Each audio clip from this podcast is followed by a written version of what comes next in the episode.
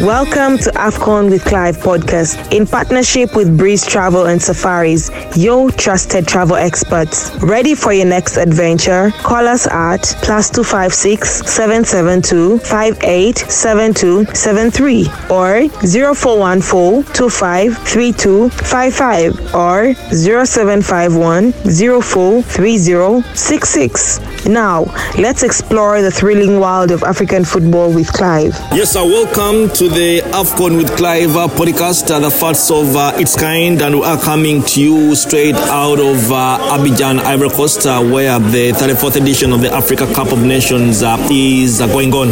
And yes, we are in the final stages of the competition. The quarterfinals will be starting up this Friday and Saturday before we get to know the four teams that will be making it um, to the semi-finals. But of course, to dissect different um, matters and topics um, at uh, the Africa Cup of Nations.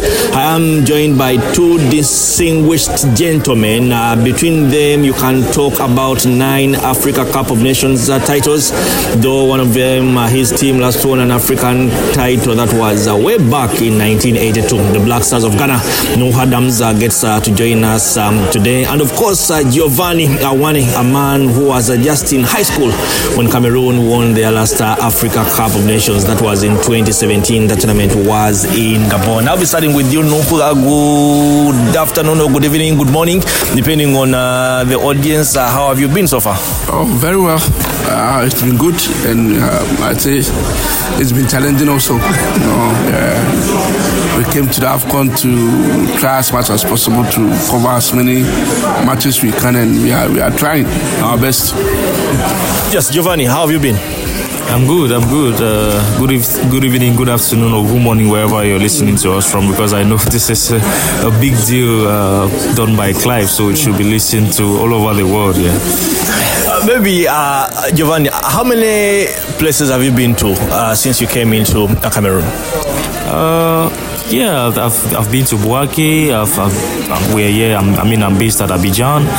Uh, I've, I've, done a game at Yamoussoukro. I think those are only the three sites I've visited. I haven't been to. I think no one has been to all San Pedro and others, but uh, yeah, things uh, we're not, uh, we didn't have uh, the best possible way to transport ourselves. You know, the stress and everything. Didn't want to go to road six, seven hours to San Pedro, and Korhogo ahead was nine, eight hours or so. So yeah, I've just been in and around, and uh, yeah, it's been good. It's been good up to this point. Yes, uh, Nuhu, you look like you've been at all the six venues of the Africa Cup of Nations. No, no, no. I've, I've been to three of them. I think I've been in Abidjan, the two venues. Yeah. Then I've been to San Pedro twice. I've been to Yamoussoukro three times. I'm planning to go to Bouaké for the quarterfinals and semi-final games. For Korhogo, it's done, so I can't I can't go at this stage. But at some point in time in my life, I will surely visit the Korhogo Stadium to see how it is. But I think it is worth it. Whatever resources I've put in, I think I'm, I'm living the, the, the experience and mm. it's going to help me in the near future. I'll stick with you. I'm going to isolate uh, Giovanni for now. Most of the people are listening right now. Uh, the question that has been asked the most: How is Ivory Coast? How is the organization? Especially people who have not been able to come here. Now, I'll phrase the question in a way that um, compare for me uh, Ivory Coast in terms of preparations two two years ago in Cameroon. Now you understand why I was isolating Giovanni because it comes from Cameroon. well, I think um, I was in Cameroon, so I can I can compare and contrast the two countries. But I think there have been much much much much improvements um, from what we saw in Cameroon. A lot of things have, have improved. CAF decided to pick one or two things from Qatar um, after the World Cup because um, the media center and how it is being established, the sort of machines or equipment you, you, get them. I think most of them is a clue from, from the World Cup. I went to the i've Ebimpe Stadium, I saw the media center built by CAF and I realized, oh, it was similar to what I saw at the Lusail Stadium mm. in Qatar, where the World Cup finals were played. So I think a lot of improvements. Yes, the the the, the country Abidjan or the, the city Abidjan is expensive, but we're still trying to cope. Uh, it's, it's been tough, but we are we are coping. Yeah, we are soldiers. We always uh, find our way one way or the other. Giovanni. Uh, uh, Cote d'Ivoire in terms of um, preparations, I would ask you to compare them again uh, to your home country in Cameroon. What has impressed you so far, or what do you think that um, uh, probably you did better than uh, Ivory Coast? Because uh, from the opening ceremony, a number of your colleagues were actually still talking about the opening ceremony at the Olembe Stadium, saying that it was marvelous compared to this one. I don't know whether you share the same sentiments, but what has caught your eye at this AFCON compared to what was in Cameroon two years ago? Well, uh, uh, first of all, I'm a Pan Africanist. I wouldn't, you know, bash a country like that. But I think uh, on the field, it's been what we want. Uh, but there, there, are certain loopholes that, you know, 24 team tourney, most countries will face difficulties unless you're in Morocco, unless you're in North African side, maybe South Africa, where you've gotten the fields already and you just need to concentrate on the organization. So, but then, yeah, like I said earlier on, I think transportation for, for media has been been an issue, you know, from one side to the other.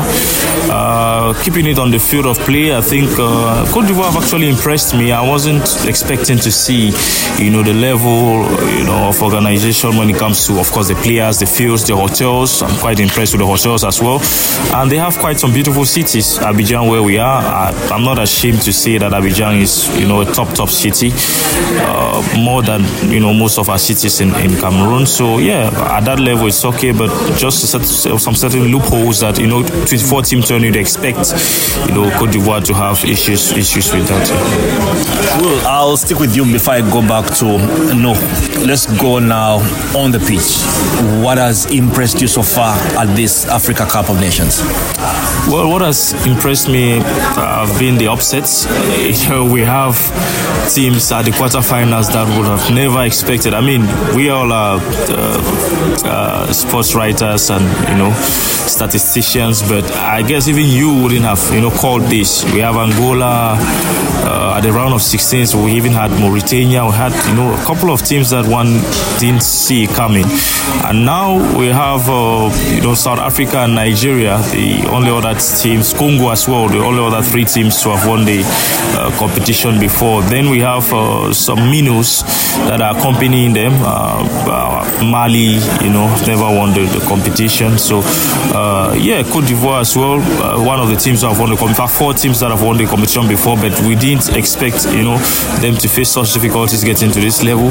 So, yeah, Mali uh, never won the competition. Cote d'Ivoire won the competition twice in 1992 and in 2015. Uh, the Bafana Bafana have won the competition once, and uh, Nigeria have won the competition three times. So, Nigeria, you know, looking to be favorites at this level of the competition, where we have uh, Angola and Mali, others uh, making uh, long strides to, you know, trying to carve a niche for themselves to go through. Even Cape Verde, they made the quarterfinals in 2015, but before the competition, I expected them to make the round of 16 all right, but making it through the quarterfinals and still, you know, have nursing, nursing the hopes of beating the Bafana, Bafana to make it through to the semi-finals for the very first time. So I think uh, it has been a competition of upsets, and uh, yeah, that's what we want. That's what the neutrals want to see a competition like this where nothing is for certain, where Morocco is knocked out despite uh, having the favourites uh, where uh, other so-called big guns like Cameroon have been knocked out. They had the favourites uh, and uh, yeah, uh, the long list goes on. Algeria unceremoniously kicked out of the competition by Mauritania. So yeah, we can go all day talking of how this competition has, you know, been quite a great watch even for the neutrals. Yeah, so that's what we all came here to see. That's the drama we're in for. So we are all in for it, and uh, hopefully it, it uh, keeps on going that way. Well, I know uh, outside the Black Stars, of course, uh, it is always heartbreaking when you come with high expectations for your country to go far in the tournament and they don't. What has um, impressed you so far at this uh, year's Africa Cup of Nations? Well, for the Black Stars, it was expected, so I'm never hurt or disappointed. Uh, when you know your team, you know. When you said it was expected, people are bitter like they expected them to, to go far in the competition. Well, that, they are different from me. I, I see things the way I want to see it. They also see the things the way they want to see. But for me, I, I wasn't too sure of, of, of the performance of the Black Stars. I, I tipped them to be at the quarterfinals for their best. Mm. So if their best would have been quarterfinals, eliminating them in the group stages shouldn't be a surprise to me. Well, I think, like Giovanni said, this tournament has been full of surprises. Can you imagine that the last edition in Cameroon, none of the eight teams in the quarterfinals made it this time around? That should tell you the sort of shocking results we've been, we've been seeing defending champions Senegal out, Morocco after a World Cup semi-final, but everybody was tipping them. They are out, being beaten by Bafana Bafana. Nobody gave them the, ch- the dog chance in that game, but they won 2-0. You look at a lot of other results, Guinea, we, we are having uh, we look at Mali beating Burkina Faso and the likes. I think um, this is why we, we, we love the, Afri- uh, the, the, African Cup of Nations. It's always full of surprises, and it's, it's one tournament you can never predict who is going to be the winner. For the past years, it's been, it's been very difficult for a defending champion to even get to the quarterfinals of the of the AFCON, and that is why we cherish the tournament so much. A tournament full of unpredictable results and all that, it makes the tournament lively. And I think um, we are living it. Um, everybody in, in Cote d'Ivoire is enjoying the African Cup of Nations. Even looking at how Cote d'Ivoire qualified. Yeah, the money they needed. Yeah, they, they, needed they needed Morocco to beat Zambia for them for them to get the qualification as one of the third best place teams. Mm. Now Morocco, who did favor to Cote d'Ivoire, are going home. Cote d'Ivoire is still in the tournament. That should tell you. I, I don't know if we share the same sentiments. I actually predicted a Morocco Senegal final. I don't know which teams initially you predicted to get into the final. Well, I, I had Senegal in my last four. Mm. I was tipping Morocco to go far. I I believe I was having a, a, a strong belief in Egypt because of the experience and everything, and I, I, expected Cameroon to also go far. And none of these teams are in the quarterfinals. That should tell you how the Afcon is. It's it's like that, and it it is always going to be like that.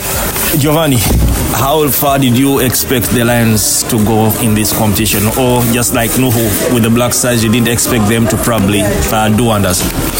Well, as per as per glitz, glamour, or talent, we don't have so much of that in our reservoir right now. But what we do have is the the the heart, the character to to play competitions like this. But unfortunately, this time around, that couldn't save us. It, it didn't come to the fore, and uh, when it doesn't, we just turn to, to crumble. But I was expecting the team, you know, to make it at least like Nuhu was saying. It, it resonates with my own, you know, ambitions that I nursed for the national team before the, the tournament. I, I, thought that they could make it at least through to the quarterfinals, despite the petit spats and squabbles that the the national team has had over the past couple of years. I mean, you should know of many of those. Onana coming already when the competition uh, kick-started, uh, and so many other, you know, locker room problems.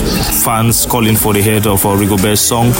We didn't have a proper. We haven't had a proper, you know, uh, campaign or we haven't had proper queue of games. We've only selected a few games where we performed uh, better in. One of them was the game against Brazil that unfortunately Coach Rigobert Song carries that as a trophy on his head. He beat Brazil at the World Cup. So uh, we haven't had a series of good games since we finished the Total Energies 2021 Africa Cup of Nations that we hosted in Cameroon, ending third. And uh, yeah, I didn't expect much from, from the national team. So. Well, as uh, we wind up, eight games to go. Uh, four from the quarterfinals, two from the semifinals, the final and third place playoff. Uh, how do you expect things uh, to pan out uh, in the remaining days of the competition? Well, now I think I think I have a soft spot for, for South Africa. Uh, don't get me wrong, but I, I don't. I, I think I think I have a soft spot soft spot for South Africa with the coach that they have, uh, Hugo Broos. He was once coach of the Indomitable Lions. In fact, he won the competition in 2017, and he's kind of a friend. I'm yet to meet him, so I, I, I think you know uh, equally the brand of football they are playing. I mean, beating Morocco in the way they did, two goals to nothing. Very few people expected that to happen, but I had envisaged it. Uh, yes, so I think uh, South Africa can go all the way, but first they need to start with a difficult task at hand, which is beating, I think, Cape Verde. Uh, uh, Cape Verde under coach uh, Bubista, they've equally been doing great things. And uh, yeah, they qualified from a tough Group B uh, that had uh, really good teams in it. So I think that, yeah, South Africa are my favorites for now, but not notwithstanding, there are other teams there in the, on the tussle that if they make it through, then it will be a real big problem. One of them is Nigeria. Nigeria are outright favorites at this level as per everybody's books because of the way the, brand of football they've played and the way they eliminated Cameroon as well. So now I'd say that they are outright favorites. Equally, Mali and uh, Cote d'Ivoire do not take it. Cannot take them out of the equation. You know, Mali uh, have been doing quite a couple of. Uh, you know, they've been doing some great jobs at the level of the under 17s, under 20s. In fact, the youth setups. Now the time has come. Now the time is right for them to bring on the experience to the national team level, and that's exactly what they are doing. You know, they have made it made it through to the uh, quarterfinals. They didn't make it through an easy route as well, beating Burkina Faso. Burkina Faso uh, ended uh, fourth in Cameroon in the 2021 uh, AFCON edition. In fact, most recently, I think back in 2013, they played the finals of the competition. So they are used to this level of the competition, but they beat Burkina Faso. Mali beat Burkina Faso two goals to one. So and quite convincingly as well. So I think we cannot take anybody out of the equation the way the competition has gone so far. Uh, yes, so fingers crossed and let's see what happens. Well, uh, yes, uh, no was uh, we wind up. Uh, the same question to Giovanni. Eight games to go, now four in the quarters, two in the semis, a bronze medal match, and, and the final. Uh, how do you expect things uh, to pan out as uh, we commence the quarterfinals this Friday? Yeah, I, I, st- I still believe um, we are going to see more of unpredictable results. Um, it's very difficult at this stage to, to tell which country is going through. Yes, some teams will be favorites per their pedigree, per the history, per the sort of um, players they are having, especially in Nigeria. You look at them, look at the sort of um, the sort of materials they have.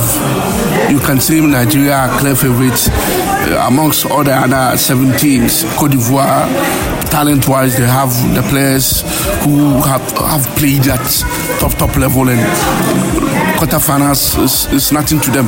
And especially losing 4 0 to Equatorial Guinea, they fear nothing at this moment. So I think, yeah, Cote d'Ivoire and Nigeria will have some soft spots going ahead. But the other teams are motivated enough to, to cause havocs. And I think Angola Nigeria is one game that that will, is going to be very, very keen. You look at how Angola, Angola are growing into the tournament and how they, they've been performing, it will be very difficult to write them off. You look at Cape Verde to beat Ghana, beat Mozambique. You use your second team to draw 2 2 with Egypt. Should tell you the sort of team Cape Verde also having. So there's no way you can underrate them. So I think um, you look at the, the last eight teams, very, very difficult to predict. But I still, I, I, I still believe uh, Nigeria, Cote d'Ivoire are, are my two favorites, and maybe we are going to see them in the final. Well, you heard it from the experts, uh, the Black Star in Nuhu Adams from Ghana and the Indomitable Lion in Giovanni Awani. That's all we had for you on the AFCON with Clive podcast. We'll be back with more of your AFCON topics. Ciao. You have been listening to the AFCON with Clive podcast in partnership with Breeze Travel and Safaris, your trusted travel experts. Ready for your next adventure? Call us at plus 256 772 587273 or 0414 253255 or 0751 043066.